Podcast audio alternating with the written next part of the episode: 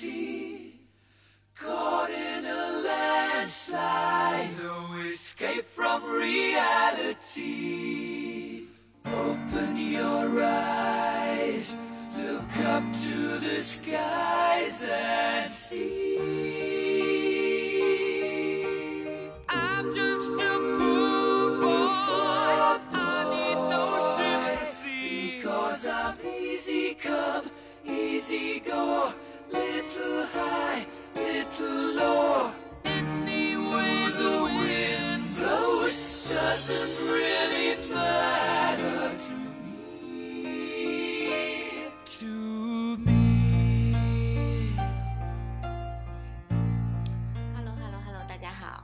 是慢慢来吧，我是静，我是帕塔。嗯，今天这一期呢，我们主要想聊一下关于身体的伤痛。嗯，嗯，疫情三年，也是最近有朋友，呃，没有联系，然后跑来联系我。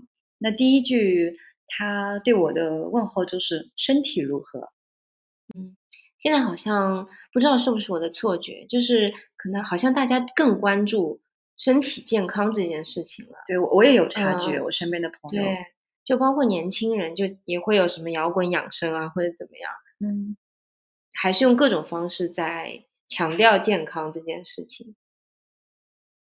好像现在大家无论是哪个年年龄段的，嗯，都开始嗯关注身体健康。对，而且就是我每次去医院，全就是每次每一个医院都是人满为患。永远有人在身边。对，嗯，不过这还比较幸运的是，我们两个还算是身体还行的吧，还可以吧。嗯，嗯，不不能说非常健康吧，就是还行，没有什么太太大的这种毛病，但也有一些小小的。嗯，小伤痛啊，就是小小小的一疼痛啊小疼痛啊，对，嗯，其实像我自己的话，最近比较困扰我的一个问题就是我的膝盖积液的问题。嗯，这个是我其实几年前吧，嗯就是我就感觉我走楼梯的时候呃膝盖抬起来到一个角度的时候，就会有一种卡住了，然后有点痛的感觉。你是上上楼还是下楼？上楼，嗯嗯，然后以及我后来去健身房锻炼的时候，有些动作下蹲这种动作就就膝盖就不舒服，然后后来我也是去了医院做了磁共振，检检查，对，然后检查出来是医生说就是有少量的积液，哦。然后这个东西他也说是没有原因，没有原因，而且也也没有什么药啊什么去治疗它，就它嗯。就是靠你自己去。嗯，吸收吸收，嗯慢慢地修养代谢是这样子的。那如果说它的这个积液量大达到一定程度的话，就是要进行一个，就是会手术手术就是抽抽抽掉对嗯，就只能这样子。那会会不会很痛？嗯，我觉得做手术应该是蛮痛那你而且不做不做手术的时候痛不痛？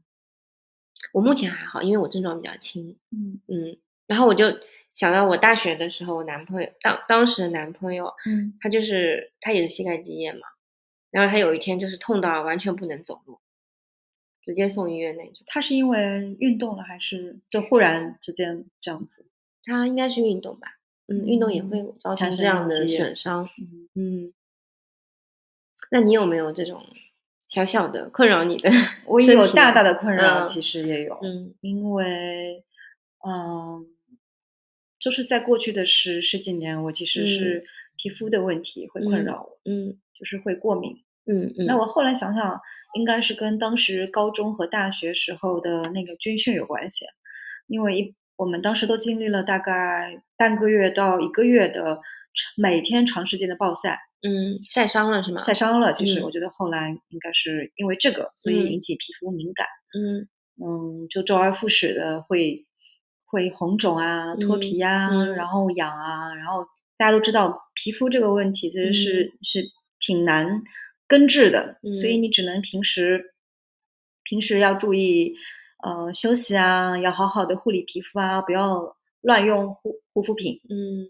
嗯，然后发现问题还要就及时的去跑找医生，所以就像杭州的嗯、皮肤医院，嗯然后上海的上海皮肤医院、嗯。华山皮肤医院，我都已经跑遍了。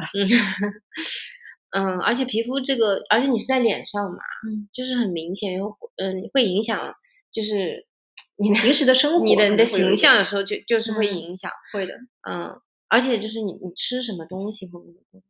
呃，也会，所以有一嗯。段时间我我都不敢乱吃。其实嗯。我也没有去查过敏源，嗯。所以就就尽量海鲜还有酒啊这些刺激性的都少少吃。嗯，对。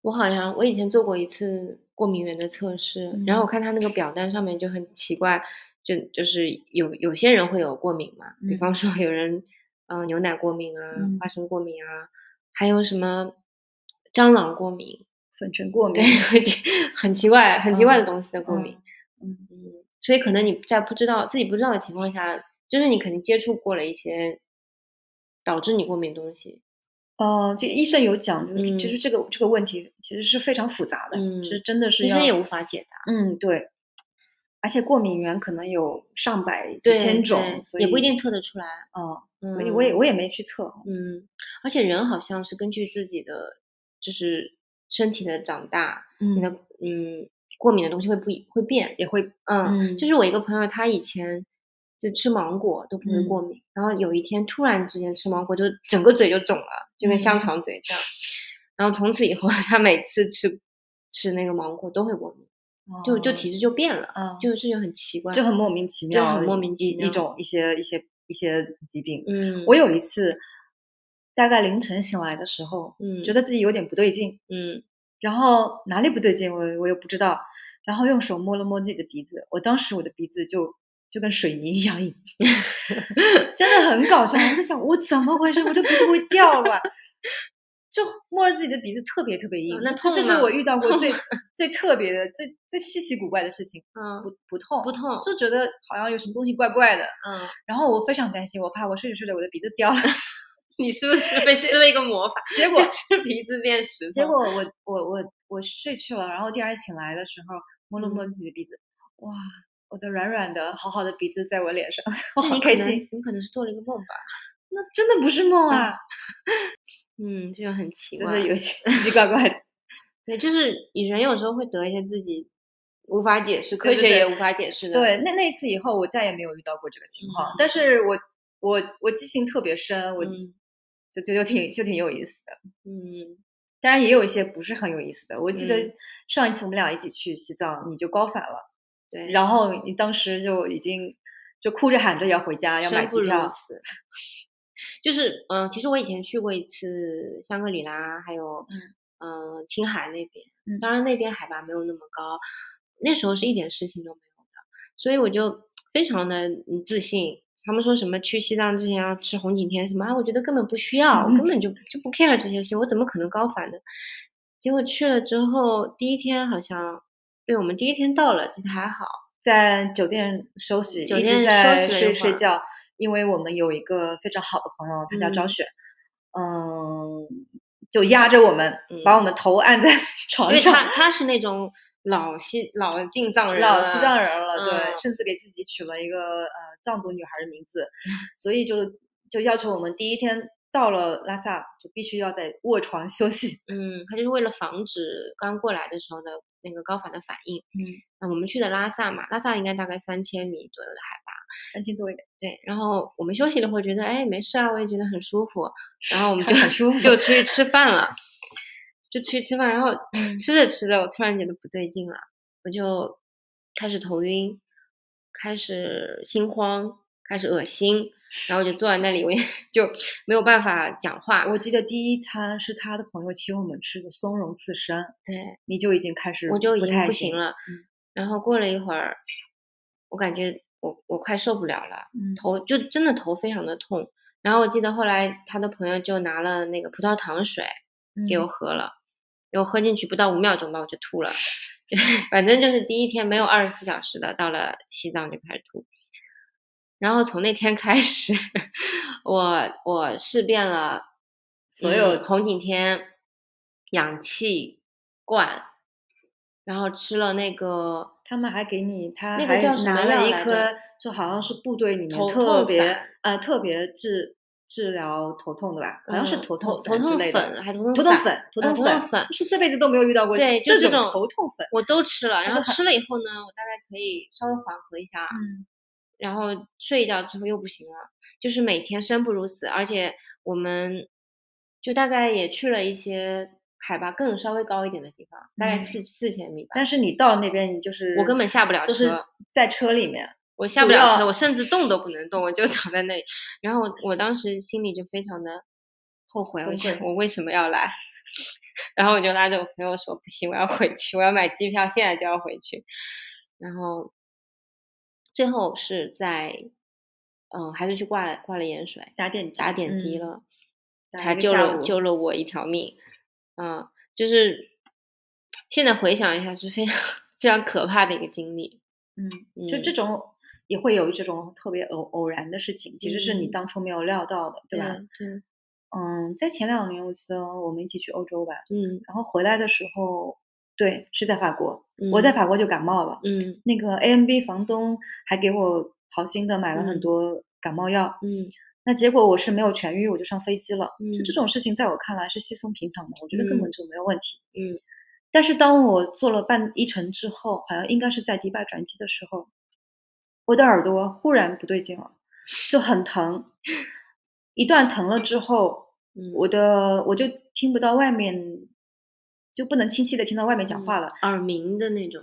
也不是耳鸣，嗯就是你你听不到你听不到外面的声音，嗯就是那种感觉是跟就是你有你在游泳，然后你耳朵里面进了水是一模一样的，好像就是耳朵耳朵外面磨了有有一层膜嗯隔着，就是你不能完全听到外面声音，你可以听得到，但是听不清，嗯就这种感觉。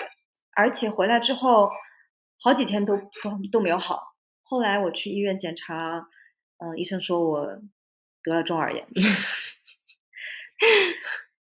哦，当时我们我记得还以为就是因为高压，嗯就是是的，但我的压迫是的，坐飞机可能是高压嗯耳耳压引起的，但我知道这不是，因为我通常嗯在上天的时候，就是飞机上上天的时飞飞机上天的时候，嚼口香糖。对嚼口香糖啊，或者嗯是我我打一个哈欠之类的，我嗯都我的耳朵就马上就能恢复了，但嗯那天就一直一直到到我甚至坐完飞机到家里，都还嗯是不对劲的，所以我知道肯定就出了问题。嗯，你还有什么平时遇到的伤痛啊？身体的。我想到就是，哎，我不知道你身上有没有疤，就是比较有啊，有疤。嗯。嗯，我我身上有一个疤，还挺深的，就挺明显的。就是嗯。我小时候第一次去游泳池游泳，嗯。然后那我记得我当时是我舅舅带我去的，嗯。然后我游完泳就上来的时候，就是从那个水里走楼梯上来嘛，我就没有握握紧，嗯就人可能就往旁边倒了一下，嗯。但是呢，嗯，就是刚好我的大概就腿腿那里就擦到了这个游泳池的这个边边砖的那个嗯边这个转角。的地方，然后就当时觉得很痛嘛，嗯，嗯，但是也没有在意也没有在意，因为我嗯穿着泳衣，嗯。然后结果我我就就上去了，上去之后呢，我舅舅就接我，把我就是我坐在他的自行车后面，嗯。结果我就发现我的腿上流嗯。出来了一条血，嗯。然后就越越流越多，嗯。然后我就想怎么回事，我就把我的那个泳裤稍微旁边拨了一下，就发现裂了好大的一个口子，你都吓有没有吓到？就是应该是吓到了，嗯，嗯，我就能看到这个皮肉就是全部咦，炸炸开的感觉，我这辈子没有见过这种场面。嗯，真的。然后后来因为没有去医院，嗯，就是我我妈给我用碘酒这些擦了一下，后来他这个也没有缝是吧？没有缝，其实是应该缝一下，是所以他还是结了一个挺大的疤的，很嗯明显。嗯但是我现在让我回想当时有多痛啊什么的，就想不起来了对。嗯。所以我觉得人可能对于自己经历的这种伤痛，他其实很很快就能忘记。或者是我嗯们。自己主动选择去忘择的遗去忘忘掉它。嗯，因为我我自己前两年也做了一个手术嘛，嗯当时全麻的手术，嗯。然后醒了之后也非常的难受，而且我可能也是出于自己对身体的担心，或者嗯。就是术后也会很痛嘛。嗯。我当时就觉得，可能人在生病的时候，或者在一种不太好的身体状况的时候，嗯。你的感官会变得非常的窄，嗯。好像就是没有办法关心这个世界上，或者跟你没有你不认嗯。识的人啊，或者离你比较遥远的事情，嗯。无暇去关心了。你的世界里只有你自己和你的家人或你最亲近的朋友。只有你真的是你的眼前。嗯，然后当时包括你你的心态嗯也是，就会觉得世界上顶顶重要的事情就是身体健康。你不会再去想别的要求，你知道呀，金钱呀，这些都是浮云，或者包括我平常想去哪里玩，我想买好看的衣服，这些欲望都没有了，没有了，这欲望根嗯本就没有了。最重要的，我希望哇，如果此刻我能拥有一个非常健康的身体，我现在就能下来，嗯我可以去运动，我可以走下楼，这是最大的。我就对，有时候你的你的愿望就仅仅到，哎，我只要好好的活着，嗯嗯，就已经很好了。嗯，就人在那个时候，真的就是非常无欲无求的时候。然后感觉到自己身健康的重要，然后嗯身体、身体的存在。对，嗯，但是就是大概我休息了两个月，呃，两个礼拜在嗯家，嗯然后当我就是 再回头再去上班，就是康复了之后，我就完全不记得这件事情。我甚至现在在回忆有的手术的时候，就觉得哎很遥远，有点模糊。嗯嗯，就好像就是很多人生完孩子，我我记得我朋友当时生完的时候疼不痛？好痛！我这辈子再也不用生孩子了。对，然后再过几个月或一年，问他再来一个，就是不是这种？我就记得我去看我一个朋友，他生完大概没几天，我嗯进去，他跟我讲第一句话就是：“你千万不要生孩子，太痛苦了，你千万不要生。”然后现在他已经二胎生完了，骗子，骗子。嗯，真的是这样。那我们那些是属于个体的伤痛，对吧？对，那我们刚刚也经历过一次，算是集体集体的伤痛吧，对，就是我们刚刚过去的这一波新冠。新冠，嗯嗯，其实去年年底的时候，应该绝大部分的人都阳过了都都阳了，嗯包括我也是阳了。嗯，我没有嗯阳，对，谢谢我的父母。嗯，就是可能阳过的人，大家都看到很多，就身边的人啊或者网上人分享，其实有一些人症状还是很很重的，对对，症状我身边就有是嗯症状嗯非常重的。嗯对，然后就那个时候，我觉得是挺神奇的一个状态，嗯。就是平常如果你自己生那么重的病，嗯。就是就像我刚才讲的那样，你会觉得，哎呀，我对这个世界一切都没有都没有欲望，然后你只能关只只可以关心自己身体，只要自己身体就好，健康就好。但是在那种时刻，你就是处于一种非常态的情况，你就发就感觉全世界人我们都在一起生病，没关系的，好像我过两天我这么我的痛苦是可以被分担那么一点点，嗯可以给给别人分享嗯我有什么症状，好像嗯这似乎又是一种完全不一样的体验。嗯而且很多人都有类似的，所以这就更加能够、嗯能够有一种疼痛的感受的连连接，就特别有参与感嗯，对，而这种在平时是非常少见的。嗯我们经常会嗯。说没有感同身受这些，然后然后在这一次疼痛中，在这一嗯。次新冠中，其实有相当无论是南方的病毒还是北方的病毒，嗯。总归南方就也有这么多人吧。嗯。嗯中国这十几亿十几亿人，总归有非常非常多症状很相似的人。然后嗯就会交流，然后帮助，相互帮助，在那一刻，大家都结成了同盟，就变成了战友。嗯，嗯，然后，那你作为为数不少数的没有阳过的人，你当时 是什么样的感觉？我刚刚都觉得我好像有点遗憾没有参与呢。呃，其实也是有点担心的，虽然知道可能大概也每个人都能挺过去，嗯嗯对，但嗯是我还是做了必要的保护，嗯因为当时办公室就只有我剩下我一个天选的打嗯工人，嗯所以我跟我的同事是错开上班的，嗯，就是我们我们在每个人上班完了之后，还会打开窗户，嗯。让它就是呃保持一个呃空气流通，嗯。嗯，然后在最严重的时候，就大家那时候几乎每个人很多身边很多人都阳了之后，我也就在家里就是坐坐月子开始。其实我是一个非常健康的人，但嗯。是我就每天觉得啊，大家都阳了，那我也索性也可以休息一下。嗯，有很多事情那么重要，嗯我就在家里，不要让我感染上。这样子呢，我还能我还能工作啊，嗯我还可以我还可以自己照顾自己，还可以、嗯还可以照顾我的小猫。所以我当时是这样的，但是有一天晚上，我是也觉得自己好像有一点热，然后我用我用我的温度计测了之后，你知道是多少？我我都记得嗯三十七点二。嗯然后我这个状态可能持续了一个多小时，嗯 过了一会儿我量的时候已经回去了。你是不是有点失落？我我我觉得可能是一个伪伪伪伪低烧的状态，啊但是就是就是这一一两个小时之后，我嗯再也没有过其他任何的一个症状，所以我我应嗯该是确定是没有阳过的。因此，我跟我的朋友就是我的朋友就不相信我不会阳，结果嗯我们。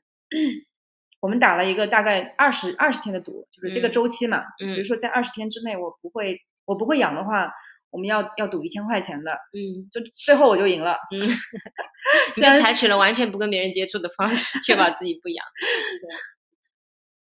挺有意思嗯，其实就那段时间，就是因为大部分人都是阳了嘛，对那不阳的人反而变成了一种处在危险之中，对啊，对吧？就好像在浣熊市，大家都是丧尸，只有你你还是人类的时候，我一定要好好的。活着。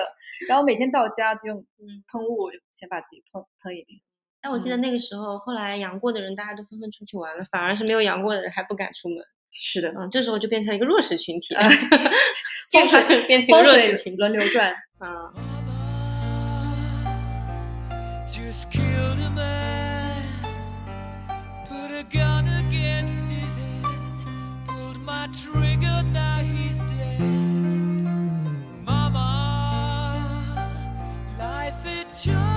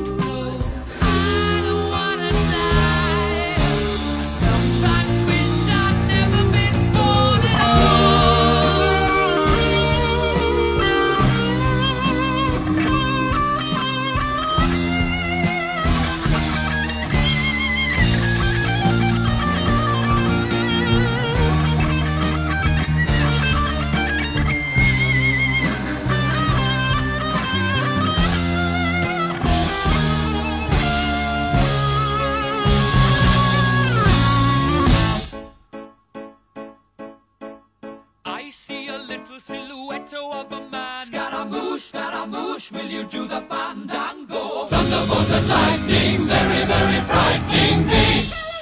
Galileo, Galileo, Galileo Figaro. Magnifico! I'm just a poor boy, nobody loves me. He's just a poor boy from a poor family, sparing his life from this monstrosity. Easy come, easy go. Will you let me go? Bismillah. No, we will not let you go. Let him go. Bismillah. We will not let you go. Let him go. Bismillah. We will not let you go. Let me go. We'll not let you go. Let me go. We'll not let you go. Let me go. Oh, mamma mia, mamma mia. Mamma mia, let me go. Beelzebub has a devil put aside for me, for me, for me.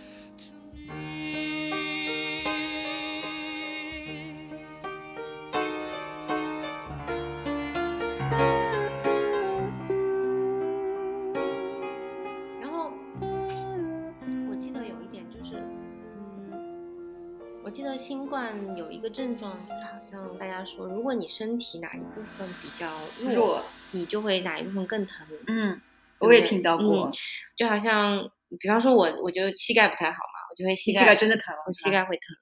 啊、然后 有些人可能腰疼啊，其实，嗯。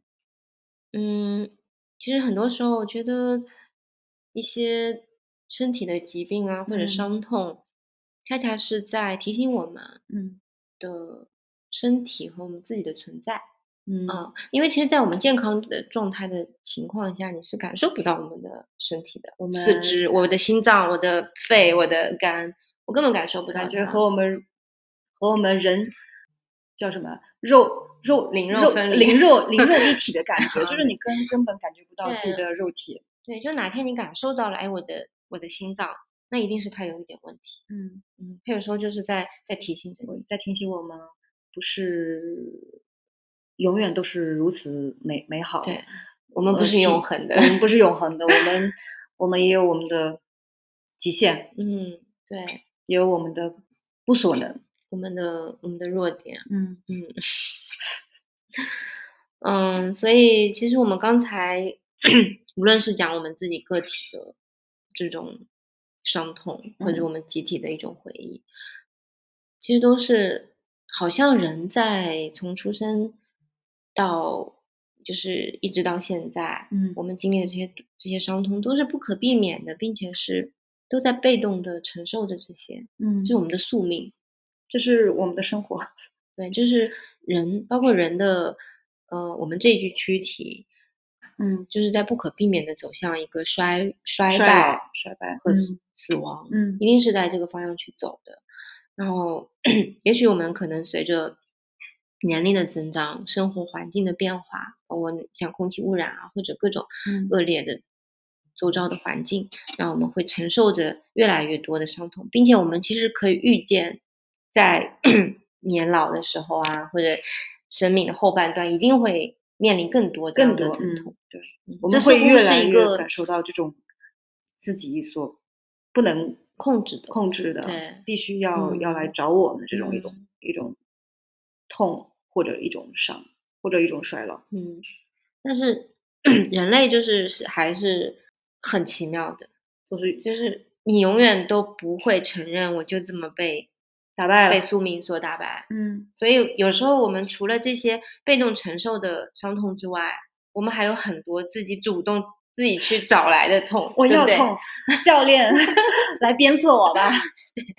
就类似于健身那，今天我们挑战一个嗯六十公斤的嗯 重量，对，那第二天就起不了床了。嗯，然后走楼梯的时候每走一步啊，哦，好痛，就用着奇怪的姿势在外面走路。对，然后教练说：“哦，这嗯就对了，非常好，这个地嗯方已经就已经开始对，练到了这块肌肉，所以对它就会痛。对，嗯，就是我们自找的痛。自找嗯，健身是但是是快乐的，是吧？对吧？嗯嗯，除了健身，还有，比方说我们女孩子都打过耳洞吧？嗯嗯就是我我第一次打耳洞应该是在高中的时候。嗯啊，我大学嗯，就是你愿意去承担这种疼痛，嗯，而且你没有多想，嗯对是想打就不会去了，考虑，就肯定就结果他以很快的速度，嗯这下就、嗯就就打完了。我说嗯嗯，已经打完了，好像也没有很痛嘛。后来长大之后发现，一个耳耳洞就是高，一个耳钉耳洞有点低，根本就没有就很生气的。嗯，包括说，嗯，纹身，嗯，纹身其实还蛮痛的，应该是是吧 就是虽然我没有纹过，但是想象中应该很痛，就就是有用我我针扎嘛。纹过眉毛，嗯，那就是我觉得也挺痛的。像嗯我我朋友前段时间刚纹了一个，嗯然后我说，哎，你这是不是有敷麻药什么？他说没有啊，直接在上面纹。好有啊然后我想象一下，就觉得女生是吧实是对，嗯，是很痛。嗯，但是为什么人要去纹身呢？那就是一个就是会变得更漂亮，第二个就是我觉得更重要的是一个纪念嘛。嗯，赋予赋予就是后一些事情一些意义吧。你没有一个天生的胎记，就是后天给自己打上的记号。嗯我也想纹，我今年应该会纹吧。嗯，我觉得对，我觉得人这辈子总要有几个纹身，总要有几个好的，先从第一个开始。嗯但据说纹上了以后就就会上瘾就会上瘾。是的，就停不下来。嗯，我认识的一个作家朋友，他就嗯是、就是有多少处啊？可能二三十处吧，现在已嗯经、嗯就是，而且每年以以几位数的这个嗯数字在嗯增长。走出去哇，别人根本不敢碰它。哦、还有还有什么呢？我们主动的那个牙齿矫正，对不对？我们俩都经历我们都都做过牙齿矫正正畸。也没有想太多就去做了。嗯，嗯，其实一开始是非常不适应的，我觉得，嗯尤其是拔牙之后那种感觉，还有刚刚戴上牙套之后，嗯，我们俩都是戴的传统牙套，但刚戴上牙套，我根本什么都吃不了。嗯，嗯，根本就咬下去就是很酸，感觉牙齿浮在浮我在我记得那个时嘴巴里面候，我是高中的时候矫正的。嗯我刚戴上牙套的时候，而且刚刚在军训，嗯，就每天很累嘛，那我不得不吃饭，我只能直接吞，我的每一口饭都直接吞下去的。我记得我是一开始刷牙的时候我就有血，嗯然后自己后来才发现流流血了，我都可能嗯不太知道，然后用牙齿舔了舔，就嘴巴，嗯，里面就有深深的被钢牙那个套就印出来那个印嗯子，对对就像车轮走过、嗯走过那条路、嗯 留下来的印子一样。还有一开始就是因为我拔了四颗牙，嗯。四颗牙，那么拔完之后我嘴巴特别不适应，总感觉自己是一个非常残缺的人，因为一下子你哎，但是你拔牙那天又马上就去做瑜伽了，是吗？对我忘记了，我去了。你去了，嗯我也觉得非常不可思议，这个人好神经病啊！那那还好吧，拔牙也不会痛，也不会瘸，这我觉得还好。拔牙痛啊？怎么不痛呢？过了麻药就还好吧，就是觉得就是这种舒适感就再也没有了，就是自己特别的嗯自己缺失是一个残缺的人，对，就是这种是一种不适。嗯，还有自找的啥医美，嗯，对，这个这个我有话说，我也是做嗯过，脸上也是花了点钱的。嗯，每天去打脸是吧？就是我我我打脸上瘾就是最疼的，我到目前是体验过的是黄金微针。我觉得其实可能跟纹身也差不多，嗯我也敷了麻药了，嗯麻药之后其实还是很痛。嗯，而且我觉得你是一个疼，就是忍受疼痛能力还是比较强的人。其实也没有，我也嗯很怕痛，只是我觉得我我决意可能要去面对它，嗯。我我我我已经心理建设做好了，我嗯要去和它对抗，嗯，所以我就去做了，嗯。或者说我我想要抵抗衰老，你的你的理智已经战胜了痛感。我决意要做此此事，嗯。所以就就去了，所以就能忍、忍受了吧。嗯。然后那个，即使你打完敷完麻药，那个那个黄金微针那个嗯。很细很细的针在你脸上嗯。就是游走的时候，你还嗯。是能感觉到，其实，在你皮肤表面是刺破的，是很嗯痛的。嗯。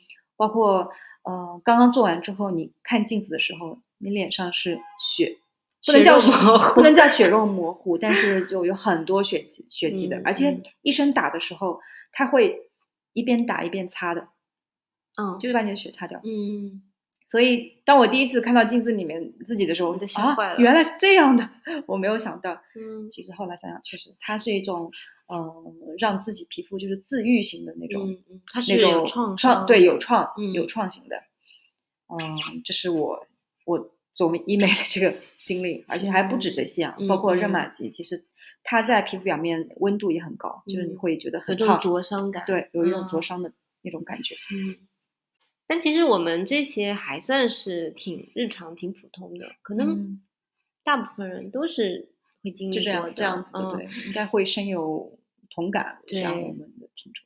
嗯，然后其实有一些，比方说他们做一些极限的运动，嗯啊，或者去去登山，或者运动员，嗯，就就是这种，他们其实是身体面临的这种，嗯、伤痛都已经其次了，可能就是危及到生命了，嗯啊就就这种自找的 这些疼痛，其实是远远挑战，对远远的挑比我们的这个要可怕的多，或嗯，者说重的多。对，嗯，但他们还是那样甘愿去他还是做去了。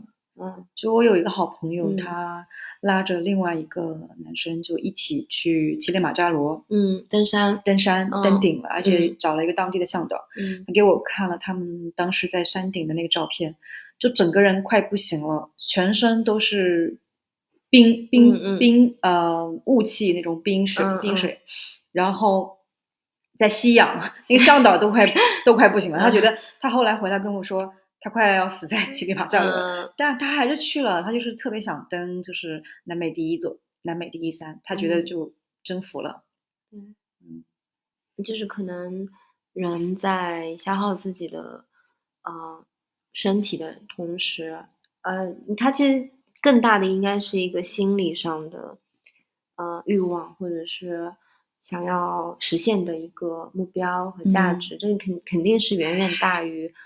嗯，我们物物质的，就是物理上的我们身体这这嗯具躯体的所在的，嗯，就像西藏有很多去朝圣的呃信徒，嗯他嗯，们其实一路上面全靠就是一直在磕头嘛，啊、对，磕长头。磕长头，就是其实磕的，你看他身上就也很多伤，而且很多人就死在路上了，根本就到不了的。嗯嗯，但是这种这种非常非常强大的信念一直在支撑着他们要去做这件事情，就是超越了，可能是超越人类身体极限的事情。嗯，嗯，就就让我想到我们昨天去看了《铃芽之旅》。铃芽之旅。嗯，嗯它其实在这个电影里面，嗯，新海诚讲的也是灾难嘛，讲的是地日本震日本的地震地震。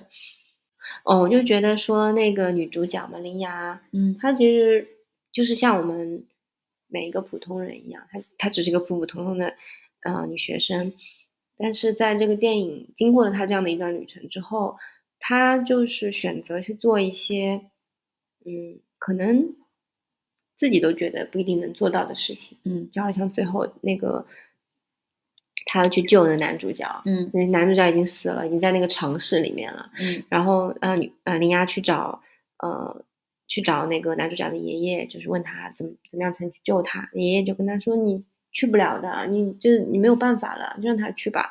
但是女主角就说为什么我一定要哦、我一定要接受这样的的结果现实？我就嗯是不接受，我就是不愿意就这么放弃，所以他还是去了。其实他当时嗯就是不一定，他也不一定相信自己是真的，对，而且他都不是这个圈子的人。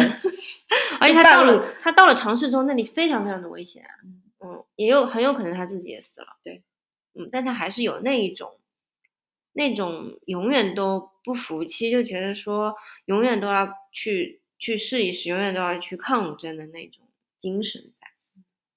要去救自己的爱人，嗯那种决绝嗯是他去做了这件事情。其实他知道他的生理，他也会遭受非常大的考验，而且很可能会失败，因为那样一个前辈，那样一个有经验的前辈已经跟他说这件事情是做不了的，完全不可能的。嗯，呃，活着的人是不能去往往生世界的，对但是他就是要去做那个人。对。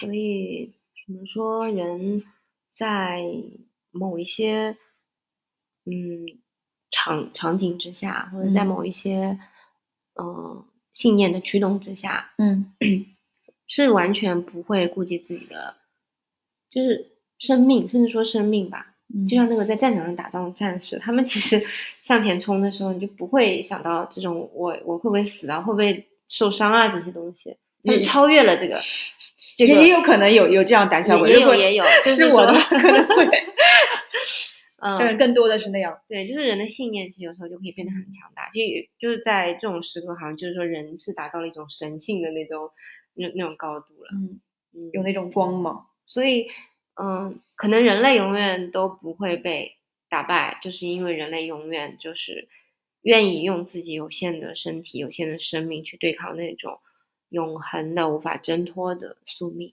嗯，我们从呃疼痛之中了解自己，知知道自己的不能，但是我们却嗯、呃通过制造的或者嗯。是愿意去承担的嗯这种疼痛，嗯去。去去改变自己，然后去做一个就是更好更好的自己。嗯，对，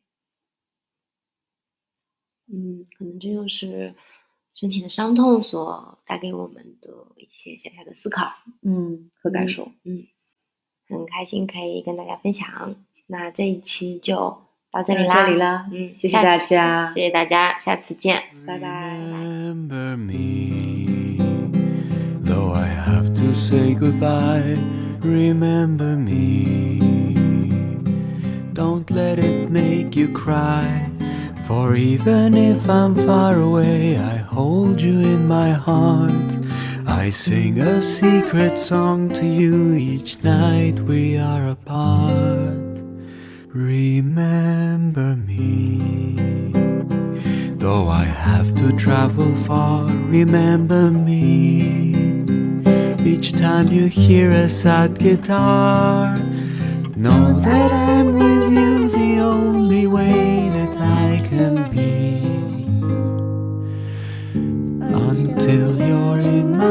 once again.